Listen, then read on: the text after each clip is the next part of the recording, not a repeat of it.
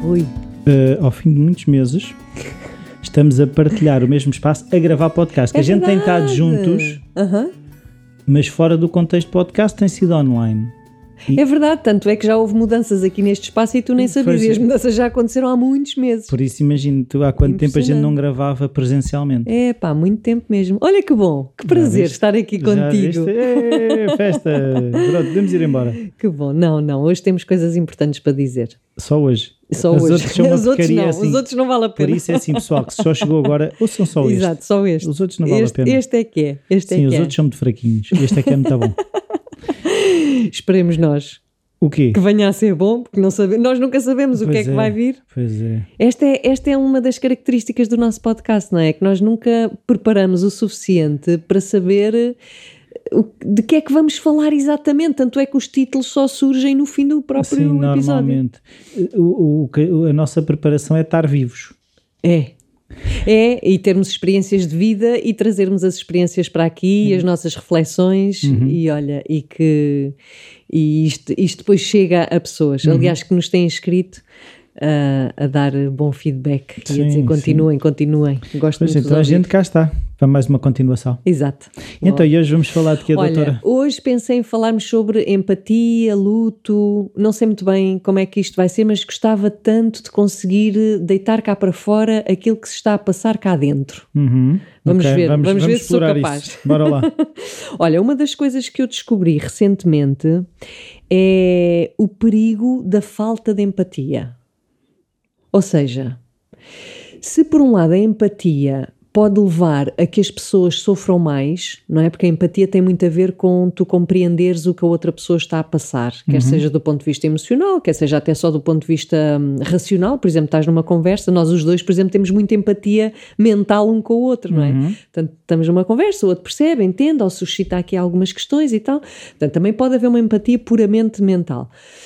Uh, mas quando falamos de empatia emocional, ou seja, por exemplo, tu se estás zangado e eu, e eu posso não uh, conhecer a zanga no contexto em que tu a conheces, mas a tua zanga pode ativar a minha e eu sentir o que é que é estar zangada e a partir daí poder estar contigo nesse lugar, não é? Portanto, a empatia é fundamental para a ligação entre os seres humanos, porque nós, na verdade, conectamos uns com os outros a partir de um lugar emocional.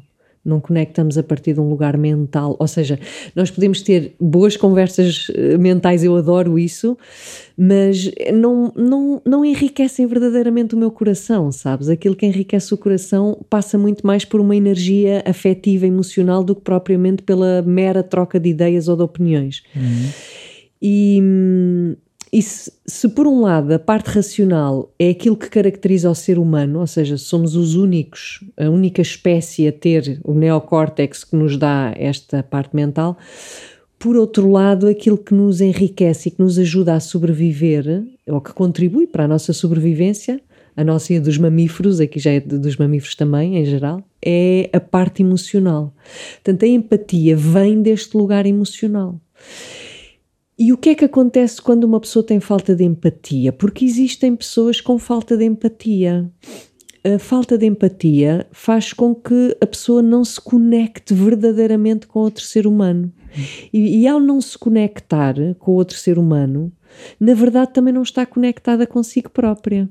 Pois é, isso que, é isso que eu estava a pensar. É assim, se tu não estiveres ligado à tua experiência, tu não vais conseguir ligar-te à experiência do outro. Exatamente. Porque tudo primeiro tem que passar por nós, não é? Ou seja, eu só consigo empatizar com a tua zanga na mesma medida em que eu acedo à minha própria zanga, ou tristeza, ou até alegria.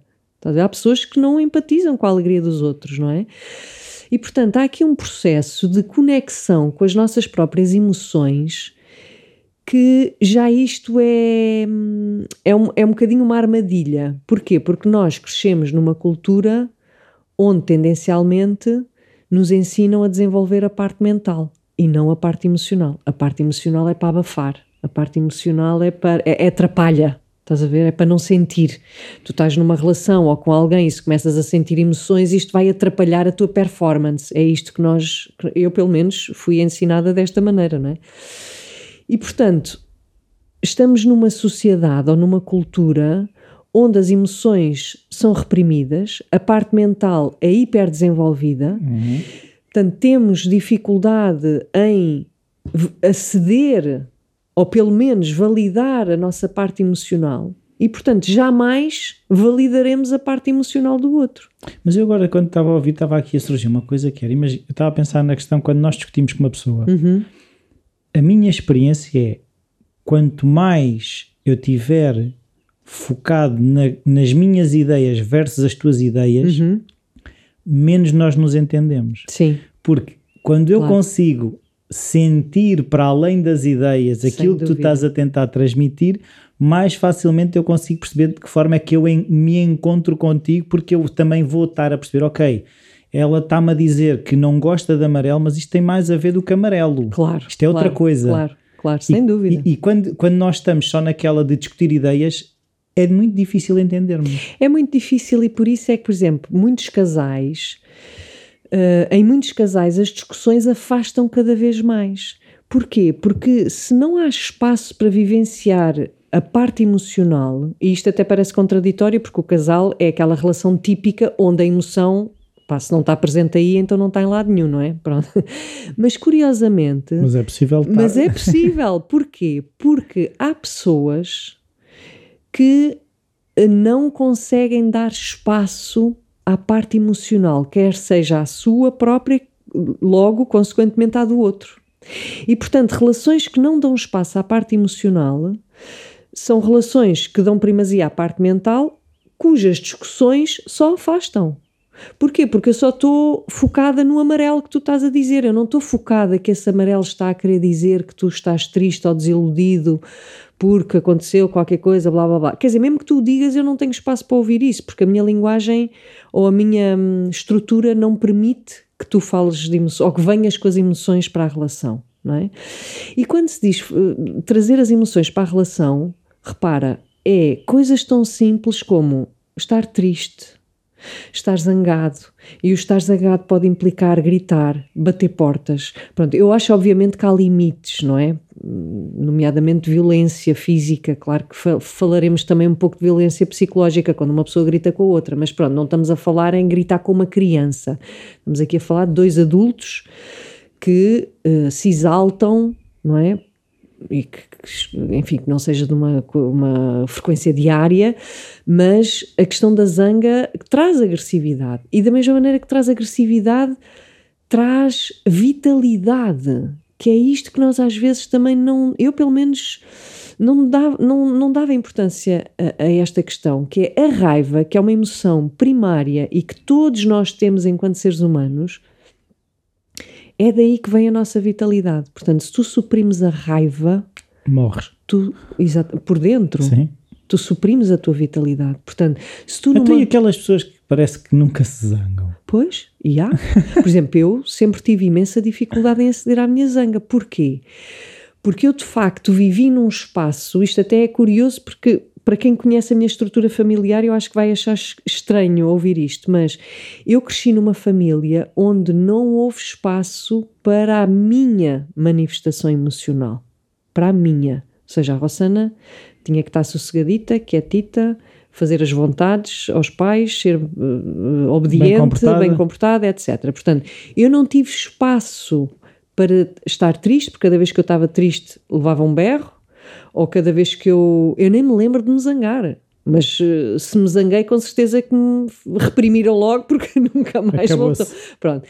Portanto, eu aprendi a ficar triste sozinha uh, e aprendi a não me zangar, a não sentir sequer a zanga. Portanto, não é a reprimir conscientemente, é nem sequer senti-la. Portanto, haverá mais gente como eu, eu sei que sim, que eu não estou sozinha nisto, mas isto leva a, a essa questão que tu dizias, que é, há pessoas que não se zangam. E isto é um problema, eu vim a descobrir mais tarde, e estou a trabalhar nisto, não é? Estou agora, quero-me zangar, que é, uh, com a repressão da zanga, tu estás a reprimir também a energia vital. E portanto vais para um lugar, eu pelo menos vou para um lugar de muito mais tristeza com qualquer coisa que me aconteça, mesmo que um, faria sentido despertar a minha zanga, eu vou imediatamente para a tristeza e vou imediatamente para a solidão. Então, mas espera aí, então uma pessoa que está sempre zangada está cheia de vida? Uh, há duas coisas, há duas. É como se houvesse dois tipos de, de energia. Uma coisa é a energia física. Por exemplo, eu tenho imensa energia física. Uh, e por isso é que faço tantas coisas, não é? Portanto, eu estou viva, e, apesar de não conectar Sim, muito com a zanga. Exato, estou viva e faço imensa coisa e já esta manhã fiz desporto e, e pronto, tô, portanto, fisicamente eu tenho muita energia. A energia vital é uma energia uh, que é mais difícil até de definir, mas de facto é uma energia à qual tu vais buscar ação. Ação, espera, não é uma ação física, é uma ação é-me difícil mesmo explicar. É, uma é quase coisa, uma afirmação de estar vivo? Hum, é quase como se fosse uma, um entusiasmo, uma excitação. Estás a ver? Uma excitação que te pode levar para partir tudo, porque a pessoa, quando está zangada, pode partir tudo, como te pode levar para fazer loucura, as chamadas loucuras da vida, estás a ver? A fazeres pá, a, te, a teres aquele entusiasmo pela vida, por estares vivo. Entendes? Mas eu, como um, uma pessoa que se zanga, uhum. não estou a, a, conseguir ver isso dessa forma, porque quando eu me zango, o a seguir é um esgotamento. É, porque hum, há aqui duas camadas de sentir, e eu acho que é mais por aí, se calhar, que tu estás a falar, ou que eu estou a perceber, que é. Nós temos, imagina mesmo duas camadas do sentir, e há uma camada mais superficial, que é a camada que faz parte do self infantil pronto, que é a nossa criança. Portanto, a nossa criança, efetivamente, à mínima contrariedade, fica zangada, ou fica triste, ou fica desiludida, ou frustrada, etc, etc. E é muito difícil esconder essas emoções, não é? Porque é tal como uma criança, no imediato bates o pé e, e vem aquela fúria toda. E depois há uma camada mais interna, mais profunda, que é como se fosse um sentir do self adulto digamos, é algo mais. Não quer dizer, quer dizer, é verdadeiro, mas não é que o outro sentir seja falso, percebes? Mas está mais conectado com a tua essência.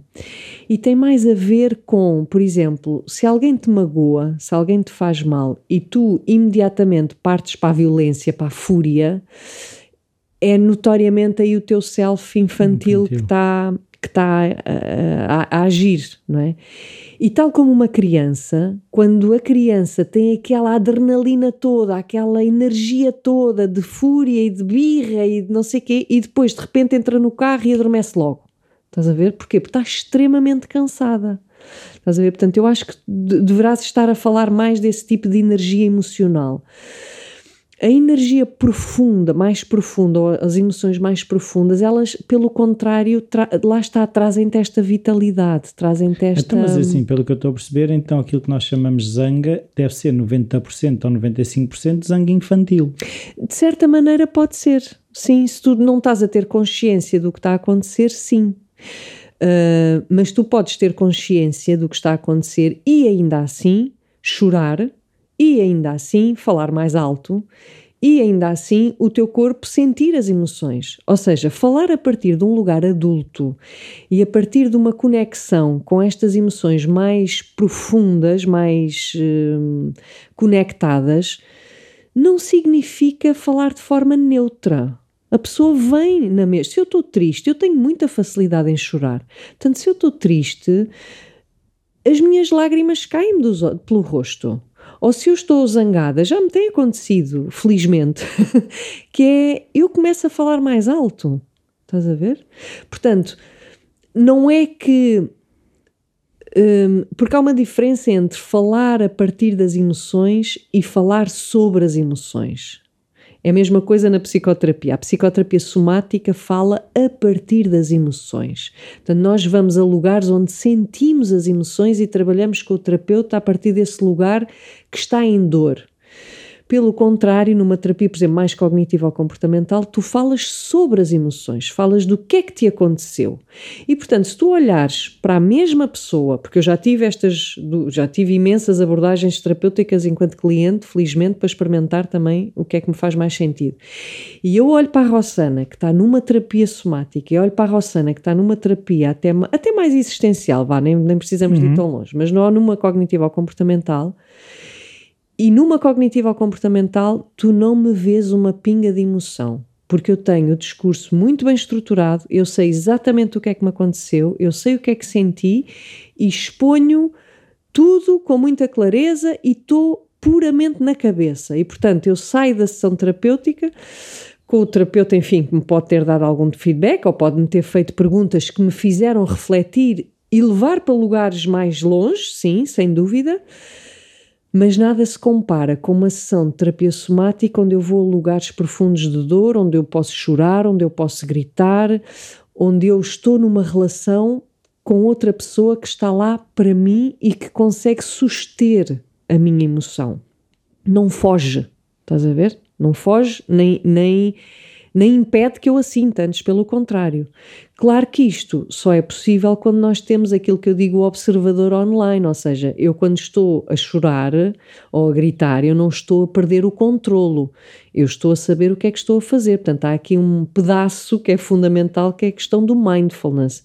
Portanto, quando nós estamos numa relação cá fora, se tu estás a discutir, mas com consciência, mas estás a sentir zanga, claro que te vai sair uma voz alterada, claro que te vai sair se calhar um rosto mais vermelho ou mais quente, não é? Claro que te vão, ou, ou que te vai sair lágrimas, não é?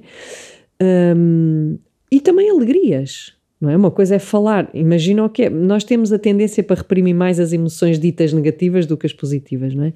Mas pronto, mas isto para te dizer que quando nós vivenciamos as emoções numa relação, um, a partir uma, da primeira pessoa e depois a outra pessoa também se permite vivenciá-las a partir de um lugar empático, sem que isto signifique estarmos a andar à porrada um com o outro e a, esfaquear um ao outro e, e, a pôr o outro fora de casa e etc. Porque aí sim já estamos numa camada muito superficial.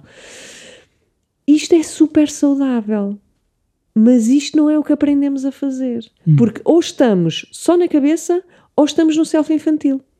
Portanto, não estamos neste lugar mais profundo onde há espaço para as emoções serem vividas. Então, como é que nós chegamos lá? Pronto, então aqui vem a história da empatia. A primeira questão que me surge é a questão da empatia. Ou melhor, ainda antes da empatia, e se calhar ao mesmo tempo, é a questão da conexão com as nossas próprias emoções, que é que espaço é que nós damos à nossa própria tristeza, à nossa própria zanga, que espaço é que nós damos a isso? Não é? Ainda esta manhã, por exemplo, eu estava, estava a facilitar um, um retiro que está inserido no programa de Mindful Self-Compassion e que facilito com o Filipe Raposo e, e nós te, vamos tendo assim algumas, algumas poemas e contos que vamos partilhando. E eu no início era uma coisa que não me tocava muito, ou seja, a poesia nunca foi um tipo de literatura que me tocasse, que eu, enfim, que gostasse, apreciasse e portanto não, nunca investiguei por aí. Mas este programa traz muita poesia.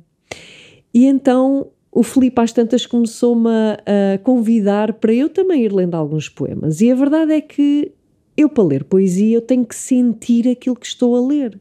Porque senão quer dizer, nem faz sentido. Não, não, quer dizer, ler poesia com a parte mental, por isso, por isso é que a poesia nunca me tocou. Claro, não faz por... aquilo racionalmente não faz Exato, sentido. porque era assim que eu lia poesia, estás a ver? Era assim que eu estudei quando estudei literatura. Isto não tipo, faz sentido ah, pá, pronto, é só para rimar, fazer as rimas e não sei o quê, pronto. E à medida que, porque este programa obriga-me a mim também a ir ginasticando muito o coração não é? Portanto, à medida que eu ia lendo, ia começando a ler a poesia, aquilo ia-me começando a tocar.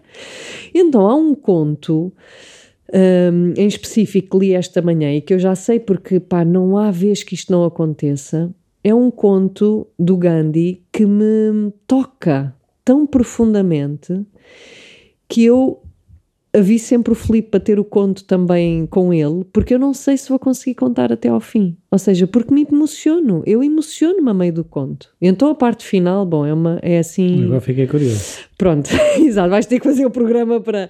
É um, olha, agora não me lembro do conto, mas tem a ver com a discussão das pessoas, e enfim, é um conto muito bonito que hum, posso partilhar depois uh, o próprio conto na, na nossa, no, no nosso uh, post. Isto para te dizer que vieram umas lágrimas aos olhos, tive que interromper e depois retomar. Uh, e isto implica eu mostrar uma parte de mim, é? implica eu mostrar uma parte de mim de vulnerabilidade. Uhum. E, e a devolução das pessoas foi que o eu ter mostrado parte da minha vulnerabilidade, onde as lágrimas me caíam, faz com que elas se sintam mais conectadas, não é? E portanto, e isto que para mim está a ser também um treino, não é? Que é como é que eu posso, onde é que são os lugares seguros onde eu posso ser vulnerável? Não é? E claro que aqui não estou vulnerável o tempo todo, porque estou no lugar de facilitador e isto não, não ajuda, ou seja, é um papel que é delicado nesse sentido. Mas ao mesmo tempo hum, é, é, é as emoções, é a vulnerabilidade que traz conexão à relação. E portanto, se tu vives relações, até mesmo de casal, onde não há espaço para a vulnerabilidade, onde temos que ser super mentais, racionais. Queres falar da tua criança ferida? Então fala, mas a partir de um lugar maduro. Portanto, fala com toda a tua neutralidade e sem me magoar, por favor. Quer dizer, Boa isto sorte não... com isso. Exato, não é possível, é muito complicado, não é? Quer dizer, é possível é, mas não cria conexão, porque é precisamente as discussões, o, o mostrar-nos como somos, que traz, que reforça a relação. Se tu não mostras a tua dor, como é que eu vou acreditar que ela existe? Pois. Por exemplo, eu tenho um amigo que diz, Rossana, eu zango-me imenso, eu zango-me, eu mostro a minha raiva na minha relação amorosa com a minha mulher. E se, isto, se eu não fizer isso, uh, para já, ele diz, não sente segurança na relação. Portanto, não é possível. Eu, uma relação onde eu não me possa zangar, não é uma relação segura para mim. E depois é super bonito, após a zanga, haver espaços de reparação dessa, dessa zanga, não é? E isto traz vitalidade. Isto traz é- é que vitalidade se tiver uma cara completamente poker face, né? aquela cara Sim. neutra, Aham. a dizer-te: Eu estou extremamente zangado contigo, Exato. não voltes a fazer isso. e a minha primeira reação será: Tu só podes estar a gozar comigo. Com uma cara dessas, não é? Sim. Oh, eu estou muito triste, Sim. que zanga que eu estou, e não sei o quê. Tipo, e andar ali, se eu não sentir a emoção, Uhum. não é credível. E é isso, e é isso que, que eu também percebo que é quando eu vejo aquelas pessoas muito compostas, Uhum. onde lá está, estão sempre naquele nível zero que nem é positivo nem é negativo. Eu tenho dificuldade, primeiro, em ligar-me a elas e a segunda, em acreditar naquilo que elas me dizem, porque Uhum. eu sinto que sinto eh, dificuldade em, em ver a verdade naquilo que me Sim, estão a dizer, sem não é? dúvida, sem dúvida. Portanto, é isso, é para pessoas que se calhar já vão aprofundando esta dimensão humana, depois fica estranho quando estás com uma pessoa que não mostra um pingo de emoção, não é? Agora, também quero aqui fazer uma ressalva para, eh, para as emoções positivas, porque há pessoas, ou ditas positivas, não é? Porque há pessoas que fogem do conflito a sete pés, não querem nada, não querem ter nada a ver com emoções tipo tristeza ou zanga e com as ramificações que vêm daí, não é? Frustração, desilusão, etc. Não querem ter nada a ver com isso e só querem viver a parte boa da vida. Tipo, as relações é para a gente se divertir, é para estarmos na boa, leves e tal, e portanto, eh, pá, depois tens cenas para resolver, vai lá resolver à tua maneira. Que, pronto. Eu desconfio muito disto porque hum, o canal das emoções é o mesmo. Portanto, como é que a pessoa. Isto é uma pergunta que eu me faço, não é? Que é como é que a pessoa vive emoções de alegria e de entusiasmo e de excitação ou de excitement, não é? De hum, entusiasmo, não é? É. E não vive ou não dá tanto espaço àquelas de Tristeza, tristeza, zanga, etc. Depois, uma, isto é uma, uma questão. Depois, uma, uma relação cujo elo passa só pelas emoções positivas, é muito redutora. É, é extremamente redutora. Nós temos amigos, eu não sei, mas há amigos que nós temos para nos divertirmos, não é? Assim, tipo para a festa, Tá para. bem, para- mas, mas não é com esses que tu constróis uma vida. Exato.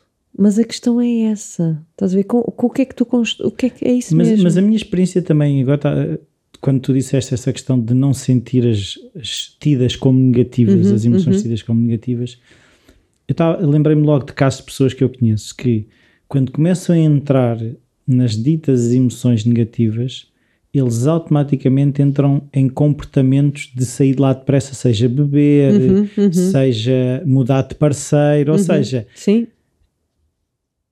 o canal é o mesmo, mas e o que é que fazem? Tentam rapidamente ir para as outras que gostam mais de sentir. sim, sim. Não é que, ou seja, assim que, que lhe cheira a mágoa, a tristeza, a zanga, ou vão beber, ou vão sair, ou- estás Sim, a sim, perceber? sim, sim. E por isso o canal é o mesmo, mas eles fogem só para um lado, porque arranjam mecanismos de bloqueio, Uhum, uhum, de fuga, não é? uhum, uhum. para não se- porque, porque assim eles acabam por sentir as tais alegrias. Agora, qual é o grau ou o nível que conseguem atingir nas tais ditas felicidades da vida? Pois, pois, pois, as Não é tanto- gratificações. Não é tanto não sentir o que eu acho é a dimensão com que as sentem as ditas positivas. Pois, até porque, eu não sei, mas eu tenho tido aqui uma experiência super interessante de sentir paz, uma paz única, gratificação, beleza até nas emoções ditas negativas. Ou seja, pá, eu vou-te contar esta história porque é mesmo muito interessante e pode ser que alguém também se identifique. Eu sempre tive muita dificuldade com as despedidas. Sempre. Mas de tal maneira que eu detestava despedir-me, mas a ponto de tipo, estava numa festa, num jantar com alguém. Simplesmente saías. Ah pá, o sair à francesa, estás a ver? Pá, eu adorava fazer isso, que é tipo, eu acho que isto vem de um lugar de hum, provavelmente achar que ninguém vai dar por isso, que não sou suficientemente importante para os outros, ser só uma a mais, enfim, há de haver aqui crenças limitantes que, que estão a minar eh, ou que minam um bocadinho esta, este meu comportamento. Mas a verdade é que quando chegava ao fim de qualquer coisa, imagina, de um curso, epá, estar a ir ao jantar de despedida era terrível, ou estar no último dia era assim uma coisa, porque, porque eu via depois toda a malta, sabes, aquela coisa, abracinhos e, e, e lamechice, aquilo que eu chamo lamechice e tal, e eu, epá, eu não tenho paciência para isto, pá, não sei o quê, para mim já Relativamente a isso, sabes para onde é que eu vou? Porque eu também vou para esses sítios, Sim. de, não é do sair à francesa, mas ah, aquilo que me acontece é eu não me quero confrontar com o facto de eu me despedir Uhum. e sentir para a outra pessoa que a minha saída não é relevante. Hum. Porque se eu, imagina que eu vou, olha, então adeus, e a pessoa, pessoa- ok, Ai, que horror. pois, não é simpático, não. eu prefiro não me confrontar com isso e achar, ok, eu vou sair e vão dar pela minha falta, do que expor-me a eu quero que sintam a Pois, minha falta A rejeição, não e é? não me sentem a E- minha falta exato. de gente. Porque, Pois, porque há- pois. há aquela coisa de ah, não, não vais, fica mais Sim, um bocadinho sim, e não sei o quê. Se tu fores, olha, então eu vou andando. Está Tá bem. Eu não, é, é muito mais difícil. logo rejeitado, sim. É muito mais difícil a lidar com isso Sim. do que Portanto, sair- em ti também há aí um mecanismo qualquer que te leva a Ah. evitar despedidas. Sim. Pronto. E eu aqui há, há cerca de duas semanas atrás tive que enfrentar uma grande despedida, que foi um Do Acomi? do Acomi, que foi, portanto, foram cinco anos de curso, com muita coisa pelo meio, nomeadamente a pandemia. Eu acho que a pandemia veio aqui, eh, quem passou pela pandemia juntos, acho que há aqui, sabes, um- uma ligação para a vida, de alguma forma, não é? Tivemos Portanto, nas trincheiras juntos. Opa, é, é um bocadinho isso, isso, não é? é. Portanto, neste caso, o curso era suposto durar quatro anos, durou cinco, houve sem sabermos o que fazer, o online, o presencial, as viagens, os testes, não Adia, sei o não quê, adia. Portanto, houve aqui muita coisa que foi vivida em conjunto, que é isso que eu acho que nos liga para a vida. E, e portanto, tínhamos a última semana de curso, ah, pá, e para mim o curso já estava terminado, não é? Tipo, ao fim deste tempo e na última semana o que é que vamos fazer? Eu já sabia, lamechas como os gajos são, ia ser, eh, pronto, despedidas e despedidas. E eu dizia, pá, eu vou gastar dinheiro da viagem, de estadia, não sei o quê, pá, não me dá jeito nenhum agora não trabalhar. Né? mando só um cartãozinho. Exato. E eu estava numa de, pá, se calhar não vou, não há de ser por causa disso que não me dão o diploma final, não é? Portanto, se calhar quase, quase tal. Mas depois a- apanhei-me na curva e disse, Rossana, tu estás aqui a tentar evitar alguma coisa, portanto experimenta. Experimenta o quê? Viver uma despedida. Pá, vai e experimenta. Pronto, então fui e experimentei. E a verdade é que tivemos dois dias e meio, dois dias e meio A despedirem-se. a fazer despedidas. Portanto, a fazer o fecho, fecho do curso.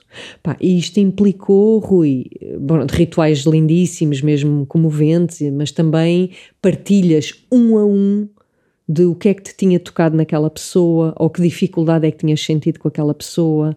Ou seja, houve aqui uma.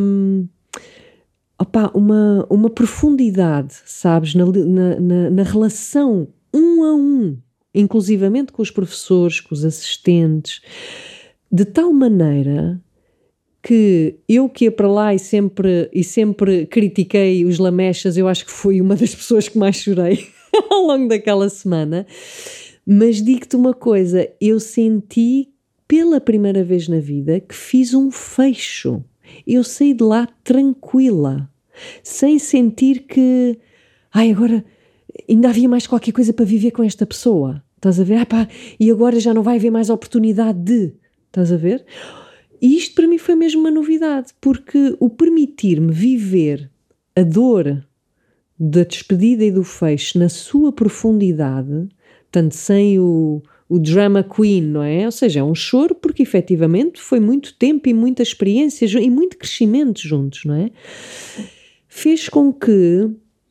Hum, fez com que aquele fecho fosse completo, completasse a experiência e desse a possibilidade de abrir novos caminhos, porque também me deu a sensação de que há certas pessoas que eu sei que não vão sair da minha vida. Que é também uma experiência que eu nunca tive. Eu sempre achei que, ok, acaba um curso, cada um vai para o seu lado e nunca Next. mais nos vemos, não é? Ainda por cima isto é só estrangeiros, portanto, onde é que eu os vou ver, não é? Mas já tenho tido esta experiência de, de, chamadas, de organizarmos viagens para nos encontrarmos com certas pessoas. Abriu-se aqui outro caminho, que é agora um caminho, já não somos tanto colegas de curso, já somos, já é para amizade ou, ou colegas de profissão, outra coisa, não é? Agora, estes fechos só são possíveis fazer quando tu tens duas pessoas empáticas em jogo. Porque se há uma das pessoas, e aqui, portanto, vou, vou à relação de dois a dois, se há uma das pessoas que não tem uma empatia suficientemente desenvolvida, não tem uma conexão emocional consigo próprio suficientemente desenvolvida, o que é que a pessoa faz? Faz aquilo que eu fiz a vida toda, que é fecha, salta Next. fora, next. E eu até acredito que este processo de fecho que eu fiz foi muito intenso, talvez até pelos vários processos de fecho que eu não fiz no passado. Sim, acabou por ser ali quase um, uma representação de N fechos Exatamente. que estavam à espera de ser feitos. Exatamente. E isto implica sentir dor, porque um fecho implica uma morte, e uma morte implica um luto, e um luto implica uma dor.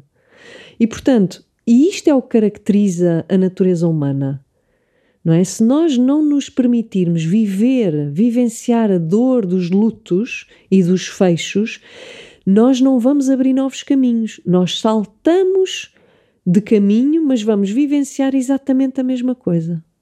Sim, a ideia que me estava a surgir, imagina que cada luto, se for uma pedra, uhum. eu estou a deixar pedras uhum. em cima de pedras e para chegar ao outro lado eu vou ter de estar sempre a subir uma montanha. Cada vez mais. Sim e, e, sim. e, à medida que eu vou acumulando pedras, a montanha é cada vez mais alta. Uhum, uhum. Cada vez mais alta. Sim. Em vez de simplesmente pôr a pedra de lado, continuar, mesmo que surjam outras pedras, eu ponho outra vez de lado do que pô-las em cima umas das outras, eu vou estar sempre em esforço uh, e, e, vou estar sempre em risco de cair lá de cima da montanha. Sem dúvida. Porque quando eu estou a acumular pedras, uhum. quando eu encontro uma pessoa, eu vou carregado com as pedras todas. Claro. Eu, não, eu não vou livre. Pois não. Eu vou com uma mochila às costas, com Exatamente. não sei quantos lutos que eu não fiz, lá está Exatamente. como tu estavas a descrever. Exatamente. E aqui podemos, aqui foi numa questão de um curso, mas imagina uma pessoa que tem vários relacionamentos uhum, uhum. e de repente não faz o luto deste relacionamento, uhum. parte para um novo relacionamento, não faz o luto desse, parte para uhum. outro relacionamento. O que é que vai acontecer? Quando eu estou a discutir com a terceira ou quarta, quarta pessoa, no fundo eu estou a discutir com as outras todas que estão para trás. Exatamente. Que não Exatamente. estão lá. Exatamente. Logo, eu não vou conseguir resolver ali uhum. aquilo que está presente em mim, porque a discussão que eu estou a ter é com uma pessoa que não está. Exatamente, é isso mesmo. É isso mesmo. Extraordinário. Extraordinário, muito bem dito. Não é isso mesmo, Rui. E, e eu acho que o mais saudável, eu sei que isto nem sempre é possível, foi possível neste curso não só porque os professores assim o permitiram e deram esse espaço, como também eh, estávamos num contexto e com relações onde isso era possível, ou seja, de, de, de fazermos o fecho com as próprias pessoas, não é? Às vezes numa relação, por exemplo, uma relação amorosa, ou mesmo numa relação de amizade que, que há aí uma quebra qualquer, é, é, mais difícil, não é? Mas a meu ver, é o mais é, é muito mais saudável e eu acredito que até muitos casais vão para terapia de casal quando a relação já está muito em crise, porque pode ser uma forma de fazer um fecho de maneira saudável, que é poderem eu acho que isto seria maravilhoso, não é? Que é as duas pessoas poderem fazer pelo menos parte do luto ou do fecho, desculpa, fazerem o fecho uma com a outra para depois poderem vivenciar o luto individualmente, como é óbvio, não é? Depois cada um processa à sua maneira, mas quando este fecho não é feito, vai, é isso, a pessoa leva uma pedra na mochila. Estás a ver? Então torna-se mais difícil fazer fechos sozinho, porque e há rituais para se fazer fechos sozinhos, até sei lá, escrever cartas, queimar as cartas, sei lá, várias coisas, não é? Portanto, eu não estou a falar em caso de morte da outra pessoa, estou a falar em caso da pessoa se manter viva e de haver mesmo uma quebra na relação. Porque o, o mais saudável eu acho que seria mesmo a própria relação, o próprio casal, quer seja de amigos ou de relação amorosa, conseguir fazer um fecho. Mas isto implica uma grande maturidade e uma grande empatia que hum, é raro. Que e agora, é quando estavas a falar no casal e irem para a terapia, a, a, ideia que me surgiu foi: o luto que se vai fazer não é do tu ou do eu, não, é do nós. É do nós. Nós vamos claro. ma matar o nós claro. para o eu e o tu continuarem cá. Exatamente. E aquilo que acontece é: vem o eu com a pedra do nós, uhum.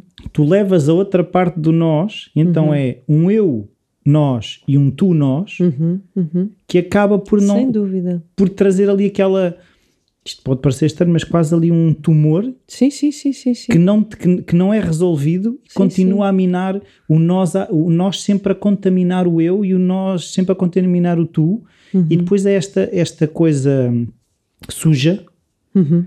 Que vai pôr as pessoas a falar uma com a outra, que é uma parte do eu contaminada do nós que vai falar com a outra parte contaminada do nós. Sem dúvida. Enquanto uh, aquilo que tu percebes, e eu também de casos que eu conheço em que o nós é morto pelos Uhum. dois, Uhum. uh, por exemplo, até em casos de casais que separam que já têm filhos, a relação entre eles, mesmo quando é para gerir questões dos filhos, é muito saudável. Sem dúvida. Porque já não há um nós a contaminar a comunicação. claro. Quando esse nós não é morto, Uhum, o que é que acontece?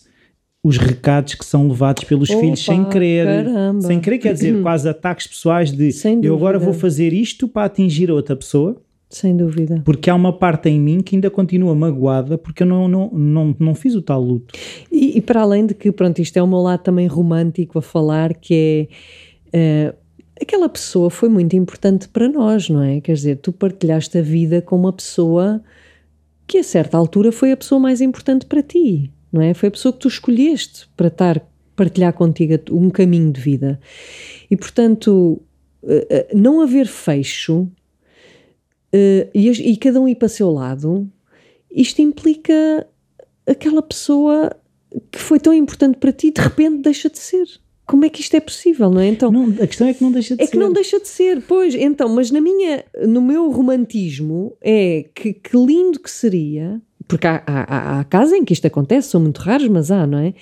De poder transformar aquela relação que um dia foi uma relação amorosa, por exemplo, transformá-la numa relação de amizade, que há carinho, há afeto, há respeito, há aceitação, mas isso só é possível quando houve um fecho.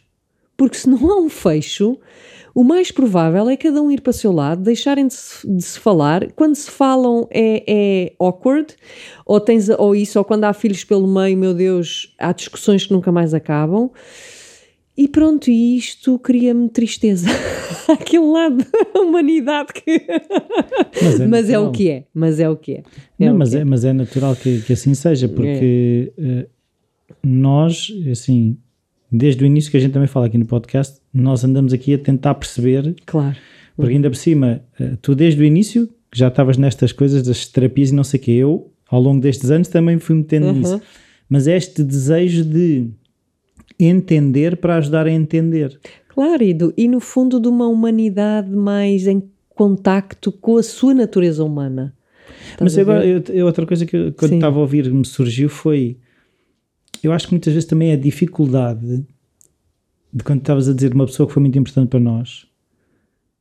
Às vezes é a dificuldade de aceitar que uma pessoa que me causa, causou dor, eu admitir que ela foi muito importante para mim. Hum, E então, se eu admitir o importante que ela foi para mim, torna-se difícil para mim lidar com aquilo que ela me fez, e, e, no sentido em que como é que eu posso ter estado tão próximo de uma Uhum. pessoa que me fez sentir depois de outra forma? Pois, E esta mágoa que às vezes não permite fazer o luto, que é eu não quero aceitar claro. que fui capaz de gostar tanto, Tanto de e de sentir mal. Uhum. tanto por esta pessoa. Por isso é que é importante o fecho.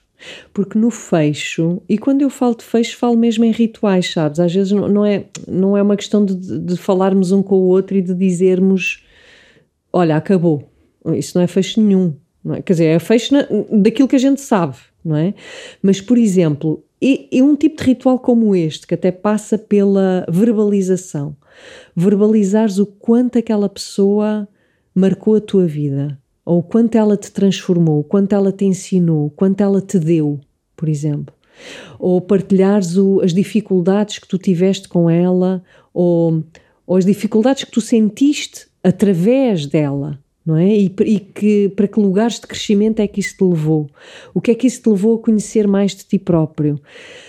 Opa, só verbalizar isto, quer dizer, tás, podes estar dias, horas, podes, não é só o elaborar. Sabes quando se faz os votos de casamento? Quer dizer, sabes? Eu não sei, mas imagina, sei. também não sabes, mas, mas pronto, imagino eu daquilo que vejo nos filmes, não é? Quer dizer, sim, ok, há pessoas que são espontâneas, mas quando tu tens aquela preocupação, queres dizer as, as, as palavras mais adequadas, as mais certas, aquelas que, que são as, as que mais manifestam o amor que tu tens por aquela pessoa, não é?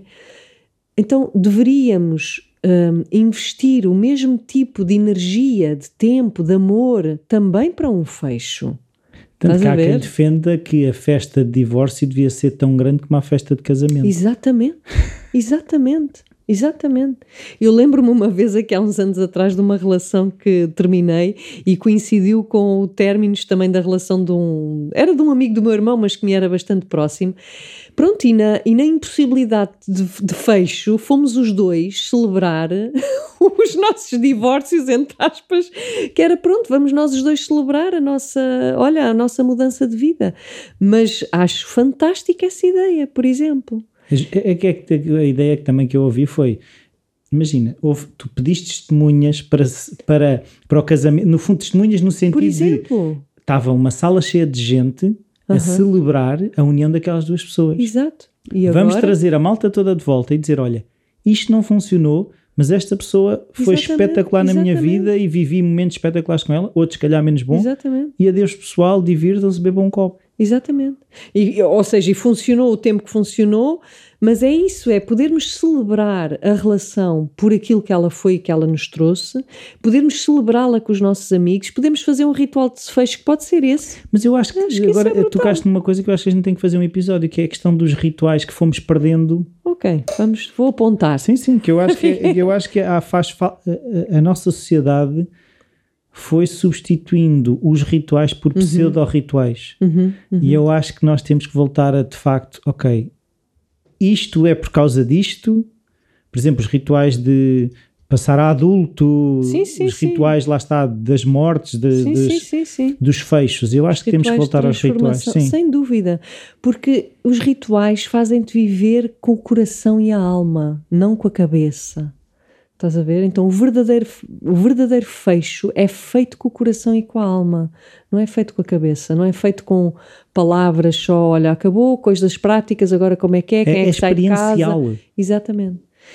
E portanto isto passa por uma dimensão, e, e- e tens razão, eu concordo contigo, que, que foi sendo um bocadinho posta de lado na nossa cultura, não é?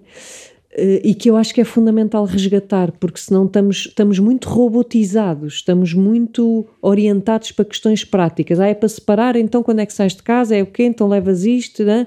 como é que é? Ok, então quer dizer que é Sim, e- destituído. e viagem de de- finalistas a Cancún não conta como ritual de passagem a adulto. Exato. Não chega. Não chega, não chega. Pelo é contrário, eu acho que é uma celebração de ainda sou filho do papai e da mamãe. Pois, sim, sim. Então, olha, fica aqui a nossa intenção para Sim, falarmos senhor. sobre então, rituais. cenas aí da doutora? É pá, agora fui apanhada desprevenida, mas tenho várias a acontecer. Então, uma que começa no dia 3 de maio, uh, uh, é um projeto de três encontros online, Encontros comigo? Como é que que é a minha, vida, contigo. Portanto, eu fiz a minha vida comigo, Ah, ok. E agora é a minha vida contigo, Ok. portanto, mas vão ser só três encontros online de, sobre relações, em geral, portanto, dinâmicas de relação. Cujo link vai estar no post do link episódio. vai estar no post. E depois a outra é do Laboratório de Psicoterapia Somática, 6 e 7 de maio. a alquimia do processo terapêutico. Portanto, aqui vamos, eh, vamos trabalhar, sentir, eh, sentir sobretudo o que é que é estar numa relação terapêutica com um cliente, podermos trabalhar mais a dimensão do ser, do sentir, do estar, mais do que eh, a dimensão, exato, do pensar o que é que eu faço agora, o que é que era melhor para ele, blá blá blá, desta conversa interna que temos e, e que isto passa por uma. É isso, é uma dimensão que precisa de ser vivenciada, não, não, não dá para partilhar. Uhum. Sim, porque há muitos vazios assustadores no meio disso então tudo. não há fogo, então não há, mas vazios que nos podem levar a lugares mágicos também. E depois, hum, é, eu é, pronto, depois vou ter o programa também Mindful Self-Compassion a começar a 23 de maio, um uma nova edição. E eu e o Filipe vamos fazer também um retiro presencial a 4 de junho, em Carcavelos, de autocompaixão. Olha, boa. Fierce Self-Compassion, vai ser dedicado mais a esta parte da compaixão, mais de ação. Uhum. É epá, eu acho que é isso.